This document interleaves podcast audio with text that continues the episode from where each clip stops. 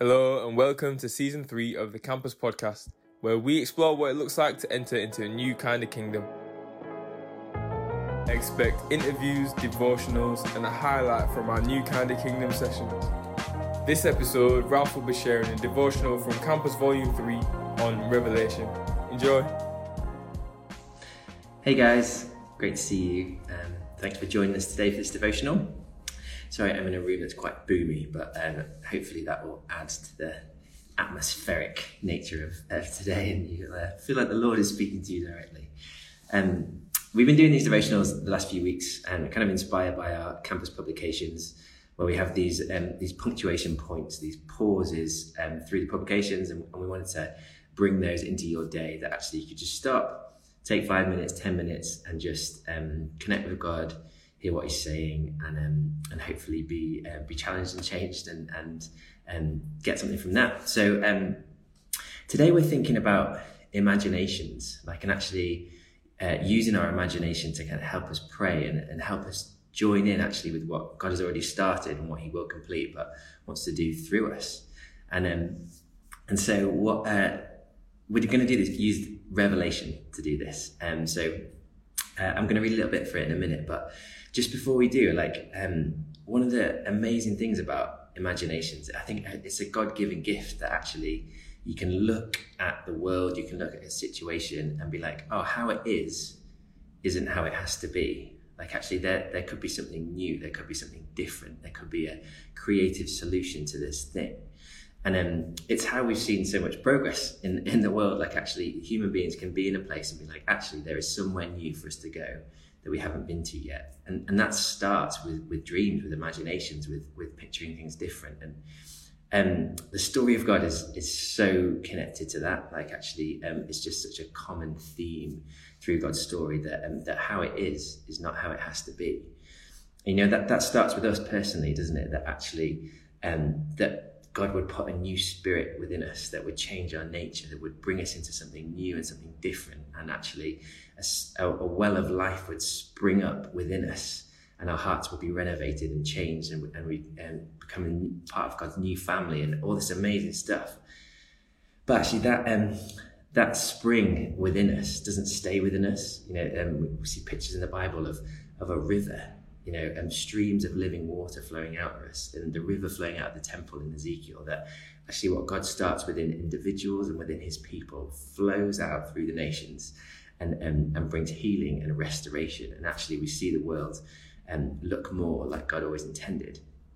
And um, we don't know exactly what this is going to look like. There's no um, there's no map. There's no like checkpoints. Um, but we do have the book of Revelation, which is which is concerned with the end times. And, and whilst that isn't like this is exactly what this is going to look like, and, and actually it's, it's speaking into things from the past as well, um, I think it gives us an idea of what it what it will feel like, what it will look like actually when um, when God is making all things new. So um, let me just read a few verses from Revelation 21, and then um, then I've got something for you to do uh, on your own and in your own time. So here we go, Revelation 21. Then I saw a new heaven and a new earth, for the first heaven and the uh, first earth had passed away, and the sea was no more.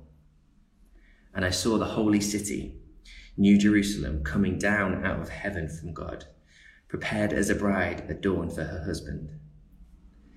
And I heard a loud voice from the throne saying, Behold, the dwelling place of God is with man he will dwell with them, and they will be his people. And God himself will be with them as their God. He will wipe away every tear from their eyes, and death shall be no more. Neither shall there be mourning, nor crying, nor pain evermore, for the former things have passed away. And he who was seated on the throne said, Behold, I am making all things new. And the um, the chapters 21 and 22 continue in this this vein like giving us this picture of what it's going to look like in the new heaven and the new earth. And so um, one of the things i love to do is actually um, sit with this passage and use my imagination. And um, one way i found that's helpful to do it is this like actually um, sit down and read it through all the way through chapters 21 and 22 and then um, make a little note just of all the features that you see of the new heaven and the new earth like um, for example, you know, there'll be um, there'll be uh, uh, no need for sun. Like that's one of them. Or there'll be no tears. There'll be no mourning. There'll be nothing accursed. There's all sorts of different things that um, describe what the um, what new heaven and new earth are going to look like and feel like and be like. So just go through and, and, and make a note of any of those that you see. And just as, as you sit with them, kind of um, see where your attention goes, see what you notice. Like, actually, is there a specific one, maybe two, that really jump out to you? And you're just like, oh, there's something about that that I just really connect with. Like that idea that actually there's no need for sun because the glory of Jesus is, is so bright. Like, um, wow, that's incredible. And just um, whatever those one or two, maybe even three kind of things are, um, just highlight them, circle them, write them down in a different space, like, and just sit with them and, and ask God to show you a bit more of what that looks like and what that feels like, and just ask Him to uh, unveil a bit more. And just sit there, take as long as you need. There's, there's no rush, there's no hurry. And but as you've done that, as you've kind of sat with those things and you've imagined them and, and, and prayed into them and asked God to show you more, then start to think about where you are right now. Like, actually, what's the world around you? Maybe it's where you're studying, maybe it's where you're working, family, where you're living, your neighborhood, your city, your, your nation, the world, whatever it is, just kind of think about your context. And then those things that you were imagining, those things that you were sort of uh, letting your heart uh, connect with, what might that look like in your context? So, you know, it's awesome to read this passage and it feels kind of very ethereal and, and mystical. And, you know, this idea of like a city descending out of the sky and the river and the leaves and the trees and the streets of gold and all this amazing, amazing stuff. But it also feels quite detached. Like, can you take what you were imagining there, those things that you noticed, and actually think, what does that look like? So, you know, for me, what does that look like in Manchester in 2021? on my street in Rusholme. What, what does that look like? What does no more tears, no more mourning look like? And again, just sit with that for as long as you want, as long as you need. Just kind of start to dream a little. Imagine what could it be? What could it look like for the glory of Jesus to be the primary energy source within your space? Like, what what could that be? And just as as you sit and as you dream, like, and start to write things out um, and then actually start to pray into it, start to capture God's heart for that thing, and start to um, to ask Him to move, to come and do stuff. And it might also be as well. There's there's things that pop into your mind that oh, I can join in with this. There's something that I have. There's some something that I can be. There's something that I can do. That could actually be a part of of this um, of this restoration of this renewal, and um, coming and being. Like it's it's not this separate thing that's going to magically happen. You know, like God chooses to co-labor with us and he puts his spirit in us and he works through us um, to bring things to the world. So uh, as you're sitting with the passage, as you're dreaming, as you're imagining, as you're thinking about your context, think about what it looks like for you to partner and join in.